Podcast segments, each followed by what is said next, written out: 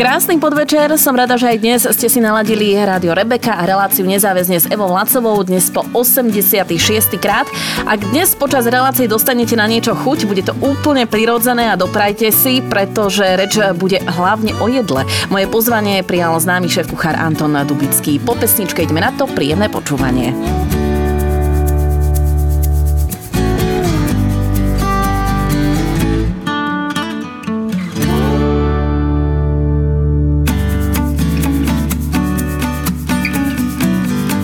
Dnes prijal moje pozvanie známy šéf kuchár Anton Dubický. Tonko, vítaj v Rádiu Rebeka. Dobrý deň, prajem všetkým eh, poslucháčom Rádia Rebeka. Aké je tvoje obľúbené jedlo? Čo nikdy neodmietneš? Vieš čo, eh, čo nikdy neodmietnem, vieš čo, možno by sa zdalo, že kuchári majú taký nejaký ten svoj jazyk, ale moje obľúbené jedlo, čiže od detstva a v podstate doteraz, je klasicky vypražaný rezeň, zemiaková kaša a úhorkový šalát. Často si dopraješ? No momentálne, keďže ako sa rozpráva, e, mám dietu už niekoľko rokov, takže teraz momentálne nie, ale keď je možnosť, určite si to vyberiem. Mám rád teda kuchyňu akúkoľvek, mám rád e, cestoviny, pizzu, ale toto je moje také akože top. Možno teda povedať, že varenie a jedlo je tvoja vášeň? Áno, chcel som to v podstate robiť od malička, asi iné ani robiť neviem. Ďalšia vec, že môj taký vzor, ktorý ma to tak ako keby, nie že donútil, zle by som sa vyjadril, ale tak inšpiroval, bol môj otec, ktorý fantasticky varil. Uh, on teda varil iba nedele doma, ako kedysi sa, hej, varilo v tej ére a on teda robil fantastické veci a vždycky som ho pozoroval, pozeral som ho a ako to dochucuje, ako to vonia a asi mi to tak ostalo a potom som v podstate povedal, že chcem byť, chcem byť kuchár a tak to asi aj ostalo. Takže ty si sa už vlastne tak od detstva obšmietal v kuchyni? Áno, môže byť, že áno. Áno, mama nebola až taká vychýrená kuchárka teda, ale teda moja rodina áno, čo sa týka, keďže moja rodina pochádza dole z Dolniak, takže všetci vieme, ako sa tam varilo a tie produkty a tie veci, takže som to tam v podstate miloval, miloval aj milujem to tam a asi mi to tak ostalo a je to v podstate už asi to aj ostane do konca môjho života. Takže žiadne iné detské vysnívané povolenie, e, povolanie, hasič, letec nie, a tak ďalej. Nie, nie, že vôbec nie. To ma myslím, že asi ani nikdy nenapadlo. Nie. Bolo to kuchár, myslím, že už asi od detstva. Takže ty si vlastne aj vyštudovala, predpokladám, nejaký Áno, mám dve školy. E, ja som, keďže v tej určitej dobe bol taký trošku problém sa niektoré kuchárske školy dostať, tak prvé som si urobil vlastne potravinárskú školu, čo sa týka varenie piva a potom som sa ešte robil kurzy, čo sa týka kuchára. Ako si spomínaš na školské roky a možno ako ťa priprav pripravila škola pre prax? No, školské roky boli fantastické, keďže som býval na internete, takže si vieme všetci predstaviť, že e, mladí ľudia na internete, čo to vlastne bolo. Bol som rád, že to tak bolo, dokonca som tú školu nie že miloval, ale bol som rád a pripravila ako vás pripraví škola? Škola vás pripraví skôr po tej teoretickej stránke, ako po tej praktickej. Takže potom ďačím len vďaka tomu, čo viem, alebo teda čo som sa naučil, bola to len prax. Ako nehovorím, že tá škola je zlá, bože chráň, ale prax. Tomu som sa chcela dostať, pretože vieme, že v minulosti sa dosť hovorilo o tom, že školy po odbornej stránke nepripravujú dostatočne študentov, tak uh, ako by si ty možno zhodnotil to si aj spomínal, tie svoje študijné roky, ale tiež možno zmenilo sa niečo oproti tej minulosti. Určite si často v kontakte so študentami daných odborov. Ako hodnotíš ich pripravenosť a možno aj záujem? Naozaj skutočný záujem o toto povolanie je aký? No, skúsim to tak zhrnúť, lebo nech, nerad by som niekoho buď dehonestoval alebo urazil, bože chráň, ale zhrnul by som to asi takto. Áno, prichádzam niekedy do styku s tými učňami alebo s tými e, žiakmi. No, záleží v dnešnej dobe, ako všetci vieme, aká je finančná situácia tých škôl. Čo môžu tým žiakom oni po, poskytnúť, aké majú vzdelávanie, čo sa týka praktického v tých školách, ako si vyučení majstri, ako majú odbornú vzdelanosť, ale neviem, či by to bolo, či, alebo až je to také na také profesionálnej úrovni, ako to bolo predtým, neviem, ale niekedy mám občas pocit, že asi až tak, nie je to až také super. A ďalšia vec teraz, ako si ty povedala, je to záujem tých mladých ľudí. Ja keď niekedy vidím, keď ku nám príde, alebo keď sa stretnem s mladým absolventom, ja neviem, kuchár, čašník, servírka, alebo nejaké niečo podobné a vidím ten záujem alebo to, akú majú chuť pracovať, tak si poviem, bože, však o 10 rokov možno nebude tu mať nikto pracovať. Proste, že nás nenahradia. Alebo stal som sa svetkom, že boli sme na jednej škole, ktorá vyučuje tieto odbory a opýtal som sa, ja neviem, 10, 12 žiakov, budeš robiť kuchára po vyučení a z tých 12 mi 11 povedalo nie. Ja chcem len maturitu. Takže Alebo... máme sa obávať toho, že bude nedostatok personálu? No ja si odbore? myslím, že už aj začína byť nedostatok personálu a nie je to len u nás, sú to Čechy. Teraz som čítal niekde, dokonca v Rakúsku, keď skončila sezóna, koľko ľudí chýbalo v tejto gastronomii, či chyžných, kuchárov, cukrárov. Ja si myslím, že za chvíľku určite áno bude. No a keby si ma možno teraz apelovať na mladých ľudí, ktorí nás počúvajú, ktorí či už študujú tento odbor, alebo sa rozhodujú, čo ísť študovať, tak prečo práve sa vydať touto cestou? Ja si myslím, že kuchára, kto chce robiť, musí... Čítal som takú jednu od jedného veľmi známeho kuchára, že keď chcete byť dobrý kuchár, tak 95% eh, musí byť láska k tomu remeslu a 5% talent. Takže ak k tomu nemáte lásku a ne, nerobíte to so srdcom, tak to v živote nemôžete robiť. Takže buď tí ľudia to chcú pracovať a chcú robiť e, v tejto gastronomii, je to veľmi ťažká práca, to musím na začiatku upozorniť, že nie je to také jednoduché.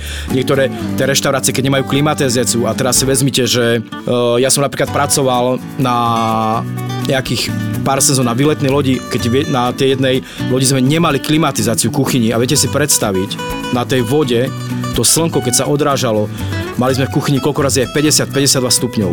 Takže je to aj trošku drina, ale hovorím, ak to chcete robiť, musí tam byť trošku tej lásky, ináč sa to nedá. Nie je kuchár ako kuchár, v podstate my už sme to tak trochu načrtli, aké vlastnosti sú potrebné preto, alebo čo je nutné, nutné urobiť, aby sa z kuchára stal taký naozajstný šéf kuchár alebo majster svojho remesla. No, takže určite je to chcieť, to je veľmi dôležité, že chcem sa presadiť, lebo dá sa, všetci vieme, aj veľa mojich priateľov, známych kuchárov, nebudem ich tu menovať, lebo ich strašne veľa je známych vo svete, v televíziách, e, takže dá sa naozaj vybudovať kariéra, ale je to o tom odriekaní, ako napríklad e, súkromie. Práca, niekoľko hodín e, tvrdej práce, že vlastne rodina ide bokom, ide vlastne niektoré veci vám musíte, musíte ako keby obetovať. A ak toto neurobíte, tak sa nestanete dobrým kuchárom a proste nemôžete ďalej takto potom ísť za svojim cieľom. Takže je to aj o veľké obete, čo sa týka súkromia, rodiny a takýchto ostatných tých vecí, ktoré na seba navzájom uh, idú alebo sa doplňajú. Každopádne, ty si nikdy neľutoval toto svoje rozhodnutie? Uh, nie, nie, nie. Určite nie a mám tú prácu rád a budem pracovať, dokedy budem môcť a určite nie.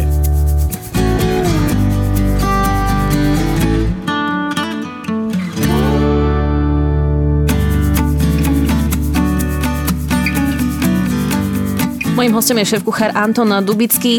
Preferuješ domácu stravu alebo máš svoje obľúbené reštaurácie, kde sa rád strávuješ? Nechcem, aby si teraz e, niekoho konkrétneho menoval, iba mi povedz možno, čo uprednostňuješ, pretože ty vlastne celý deň, ako si spomínal, váríš, takže otázka znie, či vôbec máš chuť ešte aj doma niečo možno pripravovať. No ako sa vraví, e, keďže človek je v tej práci a vidí to jedlo a robí s tým denodene, my tak zvykneme hovoriť, aspoň u nás aj kuchyňa alebo s mojimi kolegami, že my sa najeme z tých výparov. Že nemá človek nejakú potrebu jesť, lebo niečo vyskúša, prehryzne a šéf kuchár musím vyskúšať to jedlo, aby som si bol zaň potom zodpovedný a mohol by som naozaj povedať tomu hostovi, že áno, je to dobré, je to chutné a je to kvalitné. V podstate, no, doma. Ja môžem takto povedať, že ja doma osobne moc nevarím. Nebudem teda rozprávať prečo, myslím, že to sem nepatrí, ale nevarím moc doma. Ja väčšinou teda, keď mám voľno a čas, tak uh, chodím sa nájsť do reštaurácií, mám nejaké obľúbené svoje reštaurácie, mám svoje obľúbené nejaké jedlá a takisto mám rád dobré jedlo samozrejme, hej, takže, ale málo kedy, ja teda moc doma teda neviem, skôr preferujem tie reštaurácie. Máme v našom regióne veľa dobrých reštaurácií? Myslím, že áno, máme, áno, máme, máme, máme. A patríš k tým, ktorí vedia aj jedlo skritizovať, keď sa ťa napríklad v reštaurácii opýtajú, či ti chutilo? Vieš povedať aj nie? Áno, viem povedať aj nie. Niekedy som sa dokonca vedel aj rozčúliť, keď som dostal jedlo, ktoré mi buď nechutilo alebo nepredstavovalo to, za čo som poprvé zaplatil. To je tiež dneska veľmi dôležité, že vlastne tí ľudia, ktorí za to jedlo zaplatia, tak niečo toho jedla očaká, očakávajú.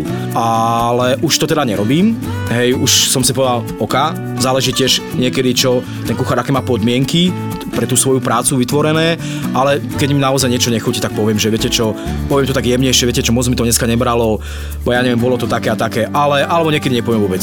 To som sa chcela opýtať, pretože často aj mňa sa to pýtajú, na m, určite aj väčšiny poslucháčov, takže možno ako sa zachovať v danej chvíli, či naozaj byť úprimný, lebo m, ja si vždy tak poviem, že Evi, veď sa chceš vrátiť zase o týždeň, o dva, prísť zase na obed a keď teraz povieš, že absolútne mi nechutilo, tak zase No, ale zase ďalšia vec, že... Že akým spôsobom to ako môj šéf podať? rozpráva, je veľmi dobre zase povedať, že vám nechutilo, lebo kritika vás posúva dopredu. Hej, takže zase mlčať o niečom, čo nám nechutí a dajme tomu 100, tých, tých, tých 100 ľudí bude mlčať, tak stále si každý bude myslieť, že to je super, že to je dobré, že sme bomba, hej, ale niekedy fakt treba si povedať, viete čo, nechutilo nám to dneska, asi nemá kuchár svoj deň. Je to, ja si myslím, že to je dobré. Ja si myslím, že je to veľmi dobré trošku skritizovať, keď nám niečo nechutilo. Je niečo, čo nemáš rád, či už jedlo, alebo nejaká surovina, ktorú ty osobne nemusíš? No, ako kuchár várim však so súrovinami akýmikoľvek a s ktorými sa teda dá, ktoré ponúka náš trh, ale ja osobne tam moc nemusím ryby. Mám len teda vyhradené nejaké tie svoje uh, rybacie špeciality, ale ja teda osobne teda nemusím moc ryby, ináč zjem čokoľvek. A keby si si mal vybrať 5 ingrediencií, ktoré sú pre teba top a ktoré nesmú v tvojej kuchyni chýbať, tak čo by to bolo? Tak určite, čo u mňa nechýba, je to dobrá, dobrá sol. E, morská rád používam morskú sol, potom mám rád čerstvé bylinky, dajme tomu tymián, petržlavňať, e, ja neviem, ligurček a takéto vlastne, ktoré dodajú chuť a vôňu tomu jedlu. Potom je to určite dobrý olej slnečnicový alebo olivový, rôzne druhy korení, ktoré si niekedy, niektoré aj sám namiešam. Samozrejme, dobre kvalitné meso. A možno nejaké korenie? Korenie, určite mám rád e, zmes nejakých korení, ktoré si vytváram. Mám také špeciálne elektrické mlinčeky, kde si to korenie namelem, vyskúšam, zmiešam a myslím, že skôr to korenie také akože a potom nejaké dobré e, marinady sa snažím. A potom, čo ja teda ešte osobne teda, ja veľmi rád robím, tým pádom, že aj trošku, trošku tak teraz dietujem, tak e, nejaké veci, zalievky na šalaty a to ako zbožňujem. To mám také moje obľúbené, že si namiešam niečo do tých šalátov a to mám rád. Kombinujem chuť toho šalatu s tým buď vinegret alebo s drezinkom. Veľmi rád takéto veci robím.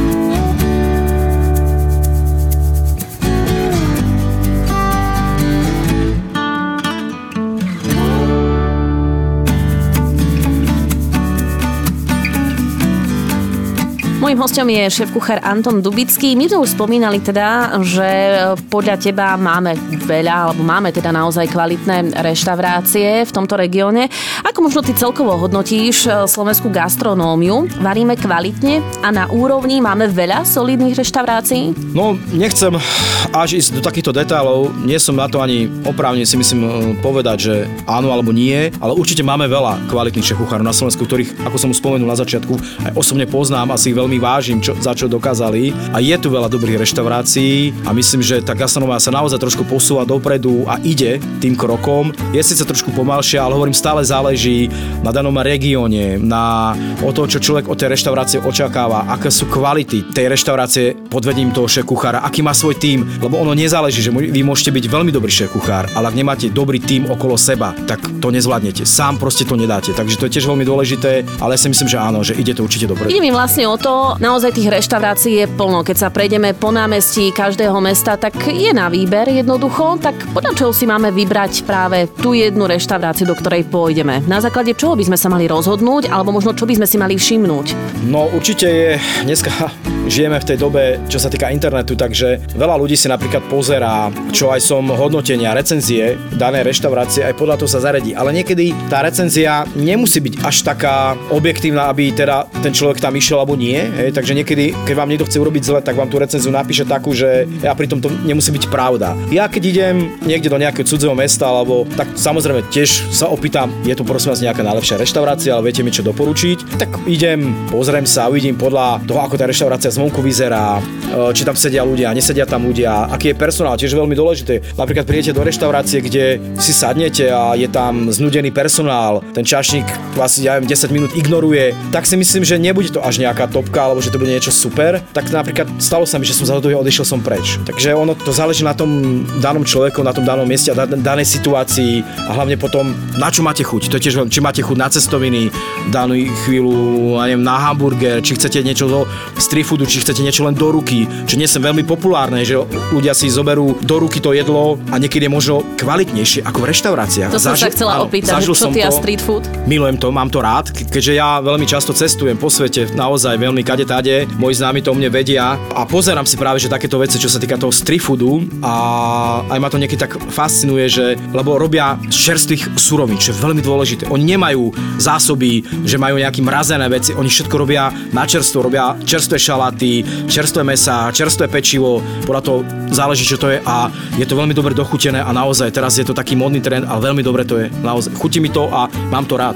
Sleduješ možno aj nejaké kuchárske súťaže, respektíve reality show, ktoré bežia na televíznych obrazovkách? Hľadáš možno nejakú inšpiráciu? Áno, ďalšia vec, e, ja napríklad milujem sledovanie nejakých takýchto vecí. Niekto mi povie, ale celý deň si kuchyni a ty to ešte večer sleduješ. Áno, mám to rád, je to aj tá inšpirácia. A ďalšia vec, ja rád zbieram kuchárske knihy. Ja ich mám asi už okolo 80 z rôzneho teda toho žánru a posúva sa trošku dopredu, lebo tú inšpiráciu musíte od niekaďaľ zobrať a je to teda buď internet, sú to knihy, takisto sú to návštevy s mojimi kolegmi rôznych e, destinácií.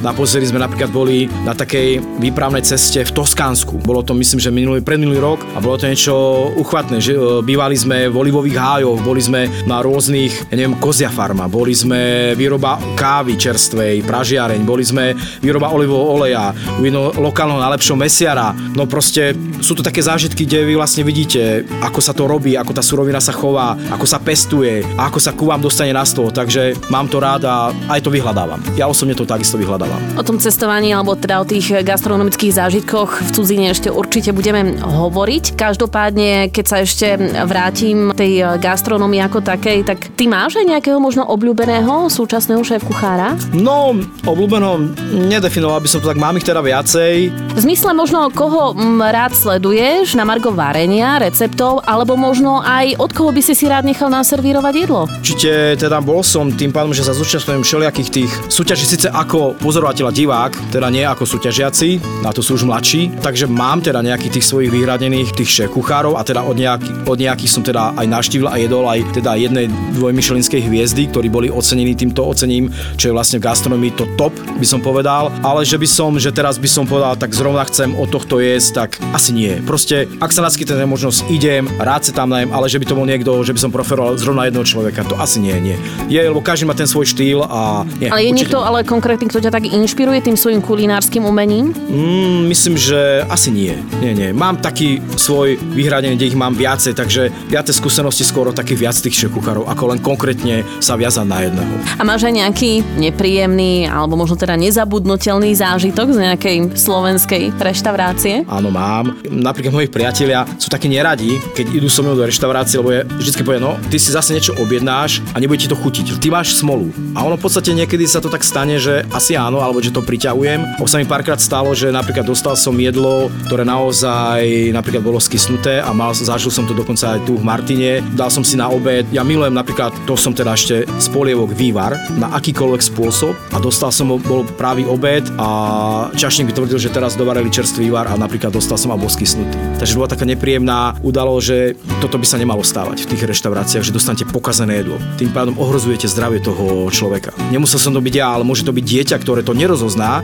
že ten rodič nevyskúša ten vývar, lebo deti tiež takisto, čo si dáš, paradajku alebo vývar, hej, to je typické dve polievky pre deti, hej. A ono v podstate, že ten rodič nevyskúša ten vývar, to dieťa to zje a môže mať zdravotné problémy. Takže na toto by sa mal dávať pozor a zažil som to a bol som taký trošku taký z toho ne, znechutený a odtedy som tej reštaurácii nebol. Nebol som tam, odtedy som tam nebol. Dokonca ten personál sa mi ani ospravedlnil.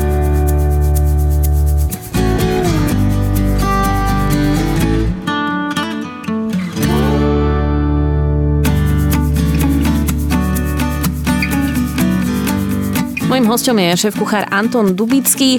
Pre mnohých šéf-kuchárov je veľkým zadosť učinením a možno aj snom pohostiť, respektíve uvariť pre nejakú celebritu alebo pre nejakú známu osobnosť.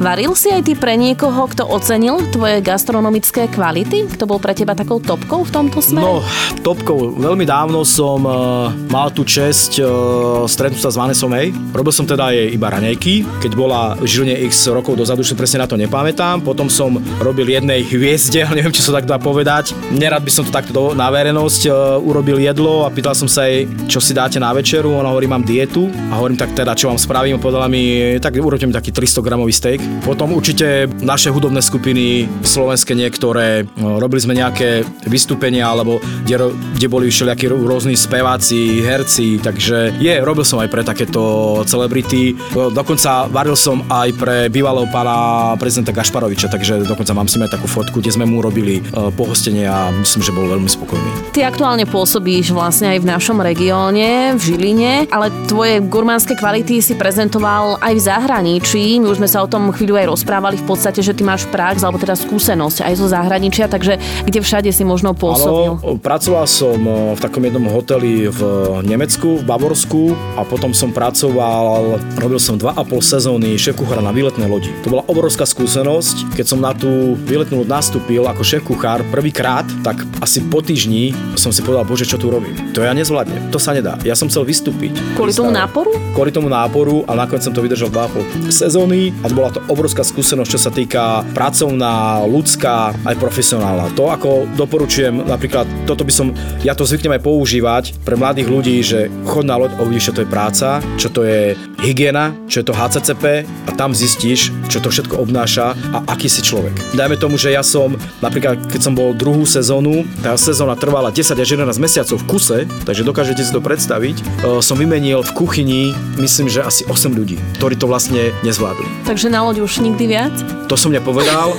Zase záleží, čo od toho očakávate. Je to skôr pre takých mladých ľudí alebo ľudí, ktorí nemajú záväzky, rodina. Dajme tomu, že vidíte na 8 alebo 6 mesiacov preč a máte rodinu, je to také trošku depripujúce, ale zase čo sa týka finančného ohodnotenia, zase je to úplne kde inde. Si naozaj dosť cestovaný. Ktoré krajiny sú ti možno svojou kuchyňou najbližšie? Najbližšie tak určite je to tu z Európy je to, by som povedal, že ja mám rád teda taliansku kuchyňu, e, maďarskú kuchyňu, francúzsku kuchyňu, kde som teda aj párkrát bol vo Francúzsku. A čo sa týka tých svetových kuchyň, mňa tak, hlavne teda, aby som sa vrátil tomu street foodu, ma zaujal e, Spojené štáty, kde veľmi teda často chodím, niekoľkokrát do roka, kde niekedy trošku tak, nie si oddychnem, ale čerpám infor, tie informácie alebo sledujem tie veci, ktoré sa napríklad s Európou niektoré veci nedajú ani porovnať. Čo sa týka potravín, kupnej sily. To je veľmi dôležité, že čo sa týka toho varenia, je veľmi dôležitá kupná sila. Kde máte kupnú silu je všetko. Keď nemáte kupnú silu, proste nie je to až také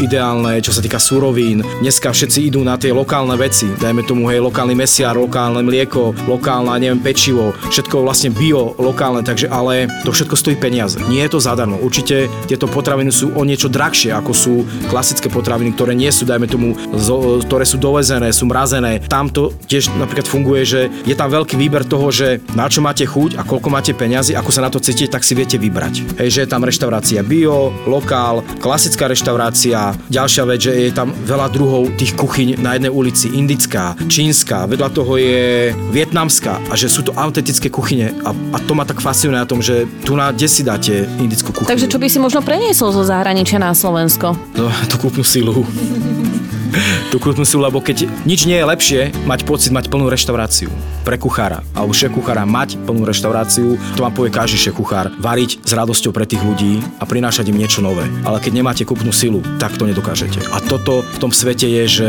tá kúpna sila tam funguje. A o to sa myslím, že odvíja si ďalej to všetko, čo sa týka okolo tej gastronómie. Tu už si spomínal tie lokálne suroviny. Ja dosť často vlastne vidím na rôznych pútačoch, čo sa týka reštaurácií či rôznych fast foodoch a tak ďalej. Varíme z lokálnych surovín. Je to naozaj niečo trendy momentálne, alebo čo sa v podstate tak e, v prítomnosti využíva najviac v kuchyni? Všimla som si, že dosť často sa objavujú aj rôzne bylinky na tanieroch a tak ďalej. Ono to nie je nič nové. Všetci vieme, ako varili naše staré mamy alebo naši starí Slováci, len tie potraviny sa znova zase objavili a vrácajú sa. Ako sa zase vracajú, ja neviem, pohanka, vracajú sa všelijaké rôzne bylinky, ktorí tí asi vlastne tí naši ľudia konzumovali, kde boli nejaké predtým iné veci veci, čo sa týka naduchocovanie, takže ľudia dochu- dochucovali tým, čo mali v záhrade, čo bolo v okolí. Nebolo to dovezené 500-600 kilometrov. Hovorí sa, že ľudia by mali konzumovať, neviem, či to teraz poviem dobre, aby ma niekto za tým e, nechytil, jedla alebo suroviny dovezené v okruhu 100 alebo 200 kilometrov. Na čo my máme pripravovať morské ryby, keď nie sme morský štát? Prečo pripravujeme ryby, ktoré sú naše, z okolia riek, z našich chovov, hej? Na čo ísť do reštaurácie, ktorá teraz idem mať najlepšie krevety alebo takéto veci? Ak to nie je čerstvé, nie je to hneď dovezené, tak potom sú tie krevety mrazené. A toto je o tom, že na čo to mám robiť, keď to nechcem robiť. Chcem radšej použiť našu rybu, ktorá, ako si ty povedala, lokálna, je z našich, z našich chovov a ten host ju dostane na tanieri, dostajú čerstvú, pripravenú. Takže si myslím, že aj toto je o tom, tá lokálna strava. Samozrejme, nemôžeme všetci z toho variť, lebo za z tých lokálnych dodávateľov nie je toľko, že by ich teraz bolo, ja neviem, na metr štvorcový 10-20, hej. Takže, ale si myslím, že určite áno, je to trend, je momentálne všade vo svete, takže. My už sme to tak trošku načrtli. Moja otázka znie, akí sú slovenskí zákazníci, či vedia oceniť kvalitu a naopak spoznať nekvalitu. No áno, tí zákazníci sa vyvíjajú, ako sa vyvíjajú všetky ostatné tie veci gastronomie, tak sa vyvíjajú aj tí naši zákazníci. Na jednej strane to je veľmi dobré, keď ten zákazník vie rozoznať tú kvalitu a povie si. Ďalšia vec, je to stále tým internetom, je to cestovaním. Ľudia začali veľmi cestovať posledné roky. Že sa otvorili možnosti, keď sa niekoho opýtate, tam som bol, tam som bol, tam som jedol, toto som jedol a vedia potom porovnať to s tým jedlom našim. Samozrejme je to veľmi dôležité, v akej lokalite človek bol. Nemôže porovnávať paradajky zo Sicílie s paradajkami, ktoré sú kúpené, ja neviem, v nejakom supermarkete. To sa nedá. Hej. To, to podnebne veci je to úplne niečo iné, ale vedia rozoznať tú kvalitu, idú po tej kvalite, aj si radi za tú kvalitu zaplatia. Sú zákazníci, ktorým to je jedno, ktorý má pol hodinu na, dajme tomu, vrátim sa k tomu nášmu nešťastnému dennému menu, že vlastne má pol hodinu na obed, má na to listok v určitej sume a jeho to nezaujíma. Proste sa chce najesť, má na to ten listok, vymyslím si 3,50. Dá sa za 3,50 uvariť eh, kvalitné jedlo? Dá sa uvariť jedlo a či je kvalité, to komentovať nebude.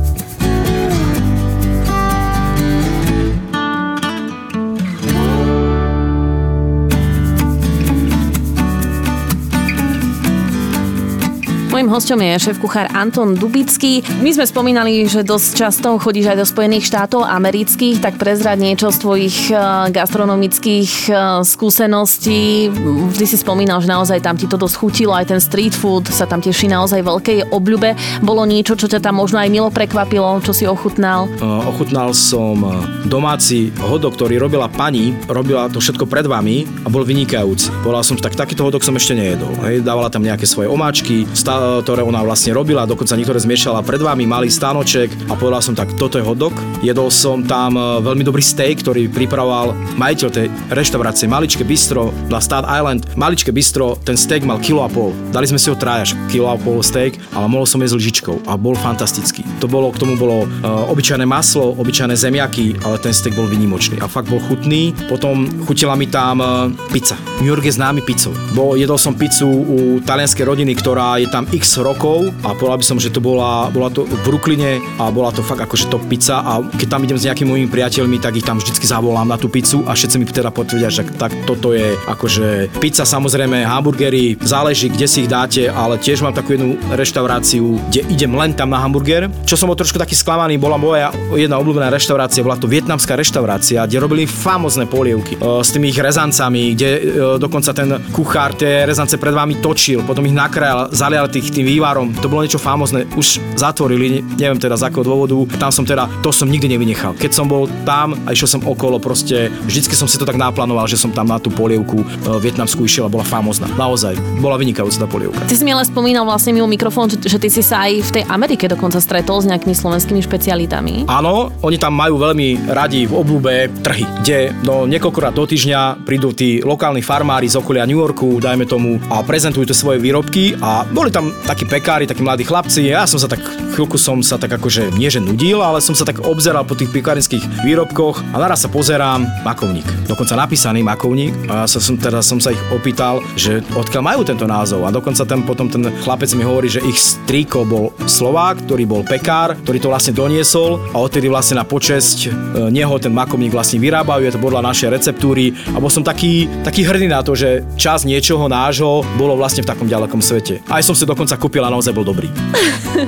Takže, milí poslucháči, ak sa chystáte do Spojených štátov amerických, tak možno aj toto je tip pre vás, že ak by vám chýbala tá slovenská kuchyňa. Ty sa tam vlastne opäť onedlho chystáš? Áno, idem tam za chvíľočku. Tiež ideme partia kuchárov dokonca. Takže za gastronomickými, gastronomickými zážitkami. áno, zážitkami. Ideme tam uh, na takú dvojtyžňovú cestu. Už si si aj naplánoval, áno, že, už čo máme, sa chystáte navštíviť? Áno, už konkrétne? máme niečo naplánované konkrétne. Dokonca v, to, v tej dobe, v júni, keď tam teraz vlastne ideme, ten prvý týždeň júnový, je, volá sa to Chute New Yorku, je to taký festival jedla a je veľmi taký zaujímavý, kde vlastne tie reštaurácie, ktoré sú v New Yorku, je to zároveň je to festival jedla a hudby, kde sú aj lokálni umelci, kde sa hrá na uliciach, vystupujú rôzne uh, lokálne skupiny, tie reštaurácie tam ponúkajú jedlo, grillujú, ako veľmi dobre, je to veľmi naštevané, veľmi ako také dobre. Oni vám tam uh, dajú nejaké tie letačiky, môžete sa potom, alebo vám tam dajú zľavy do ich reštaurácií, môžete to jedlo konkrétne v malých porciách uh, ochutnať, no je tam strašne toho veľa, to je veľmi, ako to sa niekedy za pol dňa ani neprejdete, ale veľmi dobré. A teším sa na ten festival, veľmi dobre. Keď si spomínal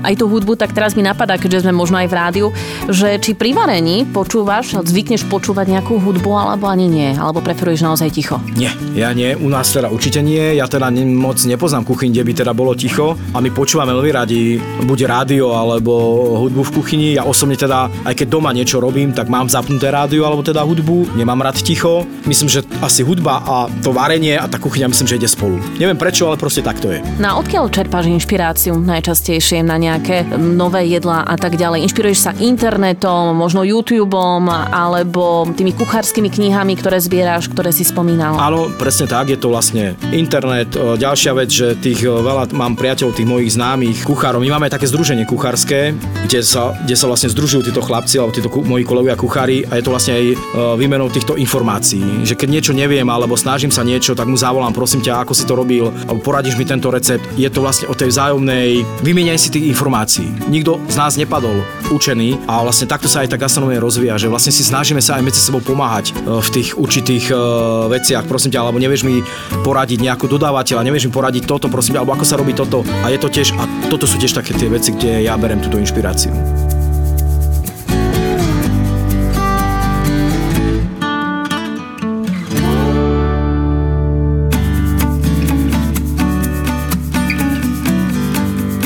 Mojím hostom je známy šéf-kuchár Anton Dubický. Čo nezvyčajné si jedol? Existujú naozaj už teraz aj rôzne kombinácie jedál. Často ma moji známi prekvapia tým, keď mi povedia, že jedli či už rôzne živočichy, hmyz, ale možno aj také rôzne kombinácie e, sladkého so slaným a tak ďalej, ktoré sú možno na prvý pohľad nezlučiteľné. Tak ako je to s tebou? Si v tomto smere človek, ktorý rád skúša nové veci? Rád skúšam nové veci, určite áno. No jedol som hada, keby mi bolo nepovedal povedali, že to je had, tak by som ani nevedel.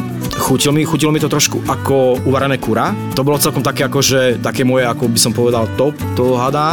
No jedol som vo Francúzsku, jedol som žaby, slimáky, jedol som e, korytnačku. Takže si myslím, že nemám problém niečo vyskúšať a také nezlučiteľné, no neviem. Veľa vecí som, ja už za tie moje pôsobenie som toľko vecí jedol, že už dosť veľa som aj zabudol, ale tieto niektoré, to hada napríklad mám v pamäti, toho mám v pamäti. Takže z tvojho pohľadu možno aj netreba sa báť tých nových chutí, nových kombinácií, pretože naozaj možno aj blíži sa čas tých dovoleniek, kedy ľudia naozaj často cestujú, vidia v ponuke reštaurácií niečo, s čím sa doteraz nestretli a premýšľajú, no čo ak mi z toho bude zle, alebo kto vie, čo to je zač a boja sa skúšať nové veci. A možno aj takisto e, tá najmladšia generácia v dnešnej dobe je naozaj tou, ktorá si vyberá, čo ja skonzumuje a čo myslím, nie. že ľudia sa nemajú prečo báť vyskúšať nové veci, to vás vlastne posúva dopredu, rôzne chute, vlastne nie, nie očami, ako sa hovorí, ale aj chuťou. A to je tiež, niekedy to jedno nemusí vyzerať vábne, ale chutí tak, že si ho zapamätáte na celý život a dajme tomu, že aby som sa teda ešte k tomuto vrátil, jedol som, áno, máš pravdu, jedol som e, u jednoho veľmi známeho myšlienského šéf-kuchára a mal artičekový velut, polievku a mne tak chutila, že, som, že tú chuť mám doteraz, stále si ju mám v hlave. A potom ďalšia vec, boli sme, ešte sa teda k tomuto vrátim, lebo naraz som si na to spomenul, boli sme v, v Ríme, jednej škole, ktorá učí šéf-kuchára, kde aj teda vyrastli veľmi známy talianskí šéf kuchári, ktorí sú ocenení myšlenskými hviezdami a jedol som e, špagety a matriciana a keby som sa nehambil, mám doko, dokonca o to aj foto, mon, foto dokumentáciu, tak by som si tie špagety nabral štvrtýkrát za sebou. A povedal som, že takéto špagety som v živote nejedol. Takže treba skúšať tie nové veci, treba si to dať. Máte dve možnosti. Buď vám to bude chutiť, alebo vám to nebude chutiť. Tak na si to nedáte. Ja neskúšam veci, ja nemám rád horkú chuť. Ja si nedám veci, ktoré sú napríklad grep, tonik. Ja proste nemám rád horké veci, takže je to len už na tých ľuďoch a na tých konzumetoch naozaj, čo majú radi a je to len na nich, na tie ich chuti. Možno pre koho ty tak varíš najradšej? Najradšej pre všetkých. Možno aj ako vyzerá taký ideálny zákazník. Ideálny zákazník? Človek, ktorému chutí. To je ideálny zákazník a ktorý je spokojný so svojím jedlom. No a čo Vy robí? potom z toho máte radosť. No a čo potom napríklad robí šéf kuchár, keď nevarí? Čomu sa ešte rád možno venuješ? E, možno študuješ tú gastronomickú literatúru aj mimo práce, alebo Áno, je niečo áno. iné, nejaké Musí- iné hobby? A už som to na začiatku spomínal, že bez toho, aby človek obetoval ten, to svoje súkromie a ten svoj voľný čas, sa vás to neposunie. Takže áno, sú to tie seriály, sú to tie knižky, je to ten internet, či komunikácia cez telefóny, takže áno. Ale samozrejme aj oddych, to patrí tomu ten relax a potom, ako sme na začiatku hovorili, je to moje cestovanie. To je taký môj relax, kde ja teda idem, vypnem, kde vlastne na všetko zabudnem a tam nasávam tie informácie a proste nemusím mať ja more. Nehovorím, že ho nemám rád, ale nemusím ho mať a ja radšej idem do destinácií, kde sa poprechádzam, sadnem si, milujem sedieť vonku niekde na káve, pozerať ľudí. Dajme tomu v tých Spojených štátoch ľudia jedia na uliciach, majú tie jedla so sebou, držia tú kávu. Proste ja mám taký rád, taký ten meský duch a rád Potrpíš si aj na úroveň stolovania? No v určitých veciach áno. Určite áno, mám to rád, keď prídete niekde do reštaurácie a je to napríklad prestreté, má to to svoje charizma tá reštaurácia, že, alebo aj ten personál, kde vás uvíta, kde tam, keď sa k tomuto vrátim, v už tých reštauráciách bez toho, aby vás ten čašník alebo ten človek, ktorý je na začiatku tej reštaurácie, keď vchádzate dnu, bez toho si napríklad nesadnete. Aby vás napríklad neuvítal do tej reštaurácie, neposadil, nejako u nás, že ja vidím si voľný stôl, sadnem si. Tam to až tak moc nefunguje. V podstate, že ten čašník alebo ten človek, ktorý je na to určený, vás sadí, usadí do tej reštaurácie alebo do toho stola a príde ku vám, doje sa vám tie jedálne listky, hneď vám nalej vodu, že už máte taký pocit, že už sa niekto o vás stará. A do dobrých reštaurácií boli sme v jednej veľmi dobrej japonskej reštaurácii, kde bez rezervácie by sme sa v podstate nedostali. To bol zážitok, bolo to jedna z najlepších japonských reštaurácií v New Yorku a bolo to vynikajúce. Moja mama pečie vynikajúce koláče a ja to jednoducho napodobniť neviem. Máš aj ty nejaké jedlo, ktoré si sa snažil napodobniť, možno niekoho z rodiny, ale jednoducho nech si akýkoľvek dobrý šéf kuchár, tak eh, proste si povieš, že no, nevyšlo mi to aj tak. Áno, mám, máš pravdu. Môj otec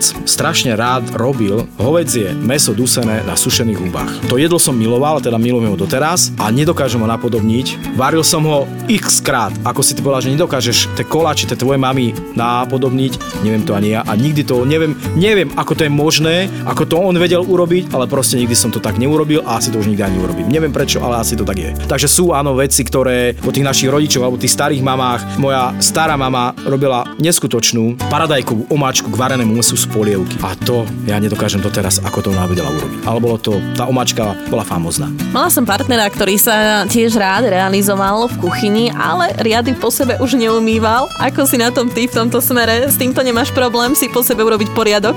No, keďže doma nie, nemám s tým problém, jasné, čak do tej riady umie. V práci na to máme teda náš personál, ktorý vlastne nám pomáha, takže v práci sa až tým nejako nezapodievam, ale doma nemám vôbec žiadny problém umyť riad, vypulírovať pohár. Myslím, že štandardná vec a tým pádom, že to x rokov robím v tej kuchyni, ani mi to nepríde, že by som riad nemal umyť. Nie, proste, berem to tak ako keby automaticky. Uvorím, spravím, umiem, odložím. A keď si niekde v reštaurácii máš možno takú kvázi, nechcem to nazvať, že choroba z povolania, ale zvykneš sa pozerať ľuďom do taniera, že pre Boha to čo je to, to vyzerá hrozne, alebo to vyzerá dobre, to si dám aj ja. Predstav si, že áno, je to tá choroba z toho povolania a niekedy, keď idem okolo tých stolov, tak iným okom určite pozriem, ako to jedlo na tom tanieri vyzerá. Áno, pozriem sa, určite áno. My sa už blížime pomaličky tak k záveru, tak možno čo by sme odkázali našim poslucháčom. Rozprávali sme sa o tom, že pokiaľ by mali záujem o toto povolanie, je potrebný naozaj záujem, ale teda je potrebná tá láska predovšetkým k tomu vareniu. Hovorili sme o tom, že sa netreba báť, skúšať nové chute.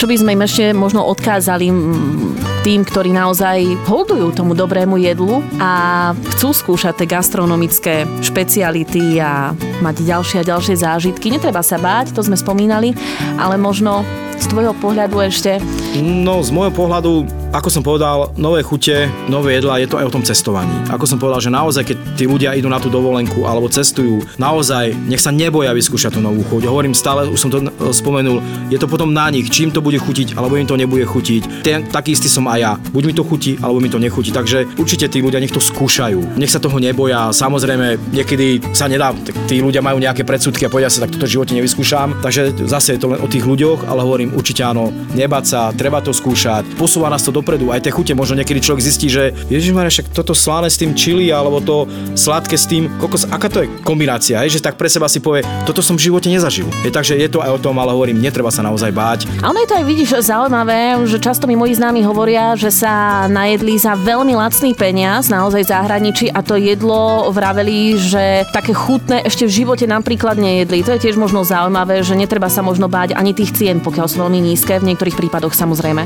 Uh, ja som, ešte aby som sa teda k tomu koncu vrátil, presne toto som zažil. Jeden môj dobrý priateľ mi povedal, keď si niekde vonku a ja sa toho esla teda držím a sami teda musím, môžem si zaklopať, sa mi to potvrdilo. Toto by som možno povedal takú radu tým našim poslucháčom. Nebojte sa ísť aj do reštaurácie alebo do stánku, ktorý vyzerá, že by vás na prvý pohľad odradil. Choďte tam, kde stoja ľudia. A mne napríklad mne sa stalo, že bol som v čínskej štvrti v New Yorku a predávali tam taký maličký stánoček. Nevyzeralo, u nás by to možno hygiena zavrela, ale bola tam strašne veľká rada ľudí. A ja hovorím, tak idem to vyskúšať. A máte pravdu, stalo to za to, za dolára pol také rezance e, zeleninové s omáčkou som teda ešte nejedol. A fakt to stalo za to a si myslím, že kde vidíte rady ľudí a kde ľudia radi stoja na jedlo, tak to asi niečo znamená, že to je dobré, chutné a je to za určitú, určitý obnos peňazí. Takže toto je taká moja rada aj tak nakoniec, že pozerajte sa aj na toto. Ako tá reštaurácia nielen vyzerá, ale či naozaj sú tam tí ľudia a či tam stoja rady na to jedlo, že naozaj tá kuchyňa bude stáť za to. Anton Dubický, známy slovenský šéf kuchár, bol dnes môjim hostom. Tonko, ďakujem ti veľmi pekne, že si prijal pozvanie, ja. že si nám porozprával aj o tvojich gastronomických zážitkoch a možno aj vďaka tebe poslucháči získajú väčšiu chuť naozaj, ako sme to spomínali, skúšať niečo nové, ale možno aj dbať viac na ten výber, pretože to je určite tiež veľmi dôležité. Tak dúfam teda, že niektoré moje rady alebo tento rozhovor niekomu niečo priniesol, takže som naozaj tak, takisto ďakujem aj tebe za takéto príjemné stretnutie a dúfam teda, že tí poslucháči si to radi vypočujú a budú počúvať e, rádio naďalej.